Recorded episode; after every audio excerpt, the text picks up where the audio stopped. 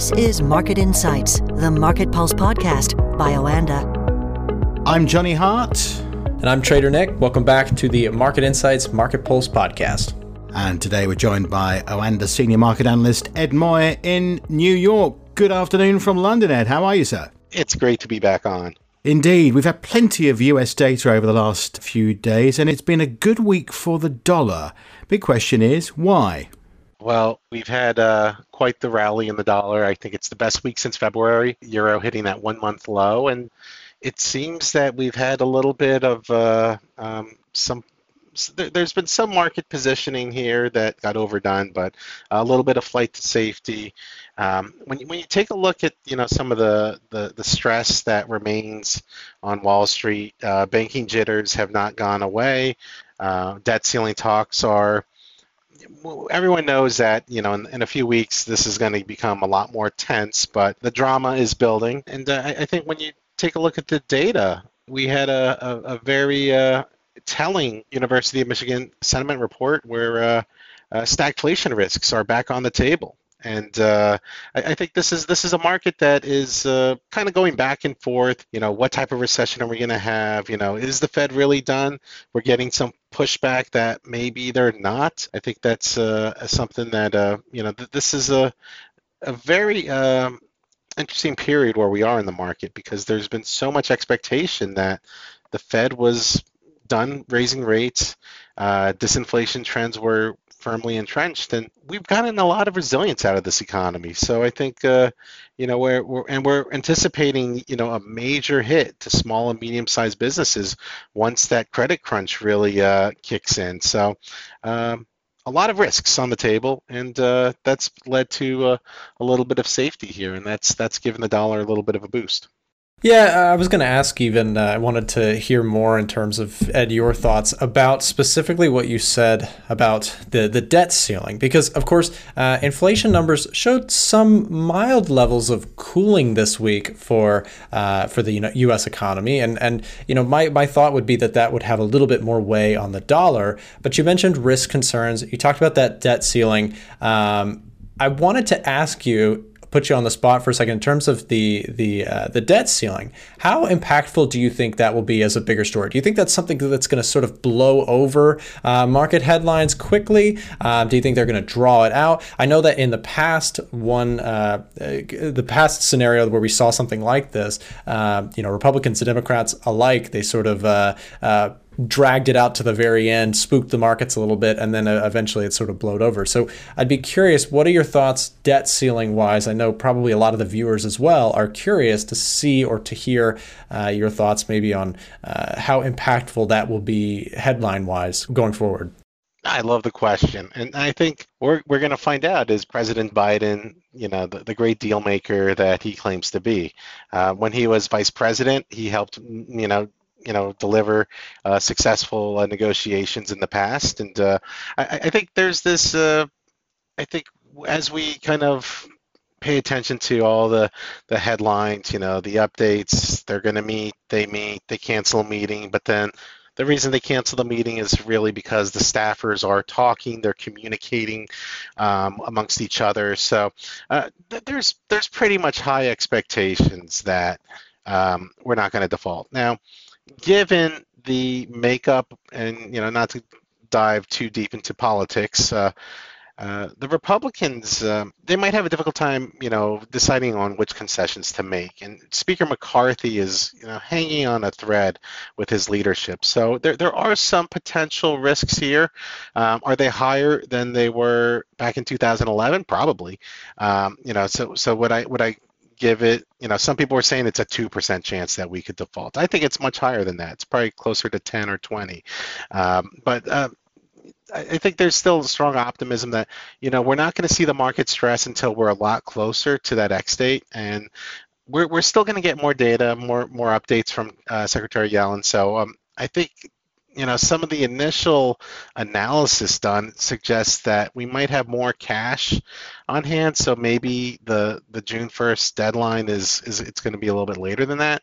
Um, regardless, I think there's high expectations that you know this will get resolved, or um, they'll they'll kick it kick the can down the road and maybe in two months' time. Even though they said they're not going to do that, I think that would they would still resort to that versus a default. So, um, will will we see some stress in the markets? That would help you know push for a deal to get done uh, but that probably won't take place until we're a lot closer to uh, whatever the um, expected uh, x date becomes because i think we will get an update soon yes very insightful of course uh, for myself even too just trying to evaluate markets are so interesting. They're they're so fickle. They're so emotional, right? They pay attention to things uh, sometimes very very briefly, and other times they sit and they sit on it for a very long time. Uh, you know, for example, like when when inflation was namely uh, named transitory, uh, the markets just kept talking about it over and over for months on end. Whereas I, that's my curiosity with the the um, the debt crisis potential, the fear there.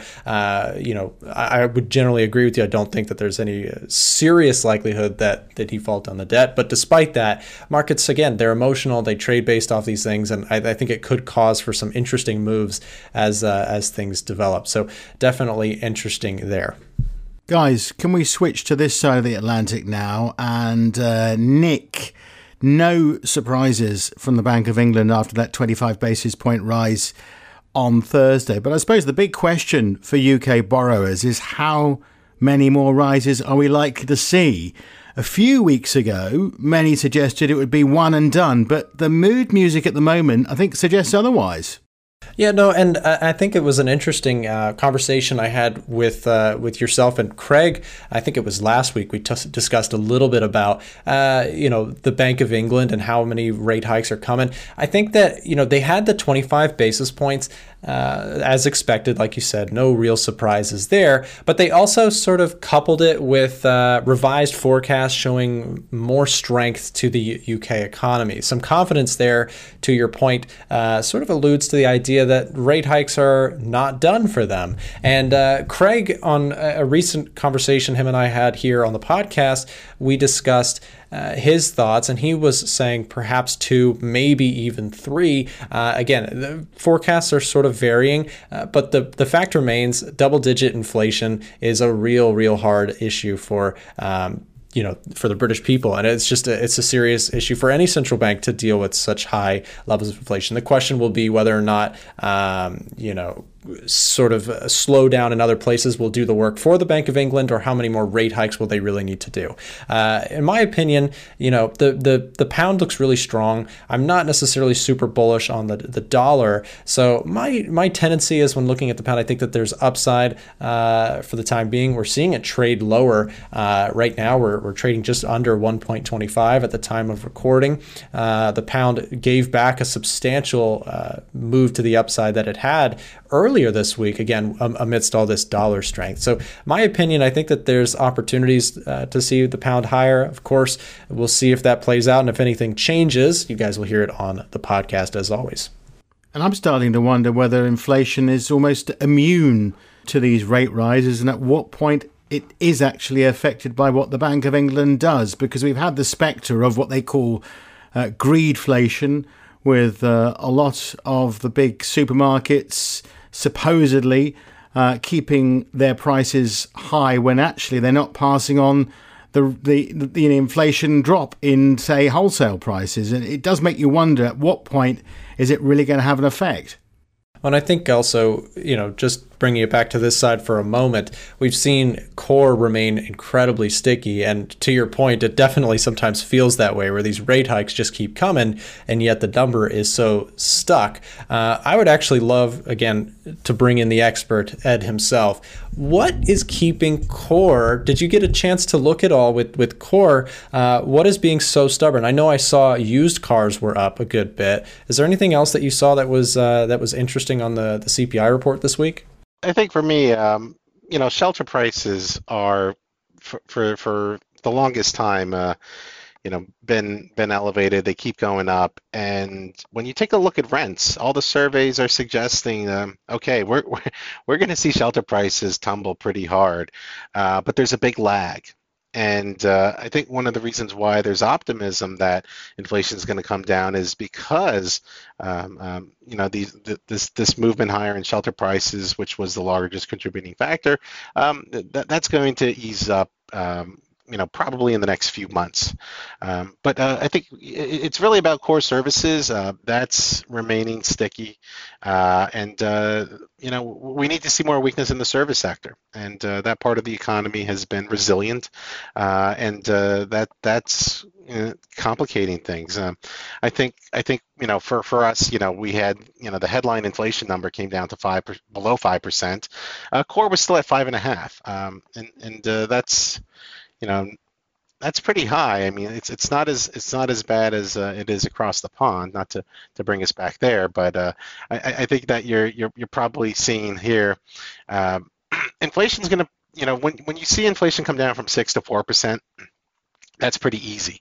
Um, I think, um, but but when, once we get to four and then to try to get to three is going to be a lot harder. And then from three to two, um, you know, that's when we're going to be talking about maybe we're going to have to change our inflation target. Um, so potentially, uh, you're, you're looking here at, uh, you know, the, the, U.S. I think is still in a good position where they can hold, they can still justify that, um, even given the surging inflation expectations uh, and uh, stagflation fears. I think we'll be talking about stagflation a little bit more um, going forward. Uh, but in, for the UK, it, they, they have a lot more work to do. And uh, I think uh, that's going to justify, um, at the very least, uh, two more rate hikes. Um, but um, um, no, I, I, think we're we're looking at we're getting close to the end of tightening. It'll be here a lot sooner than over there. Uh, but uh, I think that's been heavily priced in the markets already, and that's why we've already seen so much dollar um, weakness ahead. Uh, and now we're we're starting to see a, a, nice rebound here in the dollar, and we'll, we'll see what happens um, going forward. But uh, you know, people are not looking to hedge FX risk. Options volatility is low. Euro dollar has really tumbled, so. Um, if people are not, you know, if, if the institutional traders are not hedging for big volatility, uh, that's a little bit concerning. So we'll we'll see what happens, but um, we could have some choppy markets, I think, over the next month or so. Let's talk some uh, oil now. And uh, it was lower earlier on. Partially, you said to me off air because of uh, the latest uh, China data.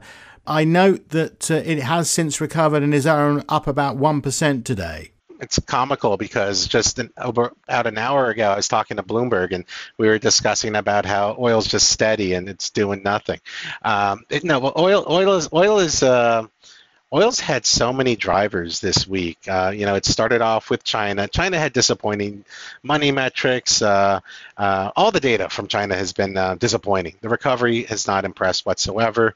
Uh, China is, uh, you know, a key importer of oil, and and and, and we're, we're seeing that uh, you know if China's economy is strong and robust, you know they, they could be responsible for for a roughly three to five dollar move higher in oil. So um, their disappointment is is keeping prices heavy.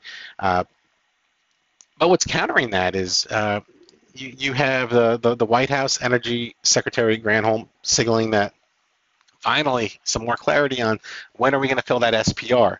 Um, and saying that they could do it as uh, early as June. Um, so so it, it, seems that you know the the U.S. had to fill the SPR before the end of the year, um, and and they signaled that they were looking to do it when oil was around the seventy dollar level. Uh, so so this is you know, it's been expected. It, it's it's happening probably a little bit sooner than some people were anticipating. Um, so that's providing some underlining support here. Uh, I, I, think for for oil, you know, there's so many, you know, we could talk about some of the disruptions with Iraq's flows, wildfires in Canada. There's there's there's so many key key drivers right now. But I think right, you know, for for the most part, you're having demand concerns for the U.S. and China that's mainly why um, you know oil is behaving like that. You know, technically right now oil is turning higher. It did flip to contango, uh, which is bullish for for prices. And uh, I, I, think overall, you know, we're, we're we're we're trying to get a sense of you know how bad of a recession is the U.S. going to have? Some people would say, Ed, are you even sure they're going to have one? um, but but I, I, think I think that you're you're probably looking at a lot more disappointing demand outlooks short term, but they should improve, I think, pretty pretty strongly. Even the OPEC monthly report this week suggested a much more improvement, a significant improvement with Chinese demand uh, going forward. So so I, th- I think oil is, you know, what's the range? I, you know, I think last time I said 70 to 80 dollars. Um, that's for WTI. That's probably still going to be um, where we see it trade around. Um, and, and I think what's interesting today is, you know, we even heard from Iraq, and one of the more interesting stories is OPEC. What what are they going to do? Um, they've they they delivered that surprise cut production, uh, and and now are they going to actually comply with it? Well, it looks like they are. Uh, and and uh, Iraq, though, today says that they don't anticipate uh, OPEC deciding to cut uh, to deliver further cuts at the next meeting. Uh, it's very premature. But for them to even comment that, you know, it's kind of bringing it on people's radar that, you know, well, we don't believe that. And if oil is below $70 a barrel, you'll probably see uh, that this market could be, uh, you know, bracing for uh, further, uh, you know, production cut risks from OPEC plus. So we'll see what happens. But uh, overall, I think this oil market is starting to find some support here. So we'll we'll see if prices can rebound a little bit more, or if we'll just consolidate here around the low 70s for WTI. Yeah, just reflecting on what you said there about oil, uh, you know, finding a little bit of a bounce here. What I find interesting, just from uh, to turn to the technicals for a moment, is you have, uh, you know, 65, 66 holding very well uh, for U.S. oil here, and I think that any squeeze to the upside, maybe putting it some sort of higher high next week, could be very interesting, could be telling uh, to see if that bottom truly will hold. And then also in reflection to everything that happened this week, gold was an interesting one because initially on the CPI numbers that came out uh, on Wednesday. We had a pop to the upside, some strength there, and it looked, in my opinion, like we were going to see a retest of uh, you know the highs around 2050, 2060, somewhere in that range um, that we that we put in uh, last week. So we didn't quite see that though. It was erased by some of the dollar bullishness, which uh, admittedly had me a little uh, caught by surprise that we talked about earlier. Uh, gold, where it currently sits, in my opinion, still seems uh, like it's found a floor at around 2,000. I think that that's a big psychological level. We tagged just shy of that here this morning at the time of recording this podcast. Uh, we found a little bit of a, a, a you know a bid there around the 2000 mark yet again it will be very interesting to see next week if it can push off that and uh, maybe head back to the highs or if it's going to break back under 2000 uh, that could be sort of a, a, more of just choppy sideways market for gold. So uh, that's where I'm watching gold going into next week. Gold has definitely become a, um, a favorite trade for many. I, I think you know, given the macro backdrop, you have geopolitical stress, debt ceiling impasse, regional bank issues.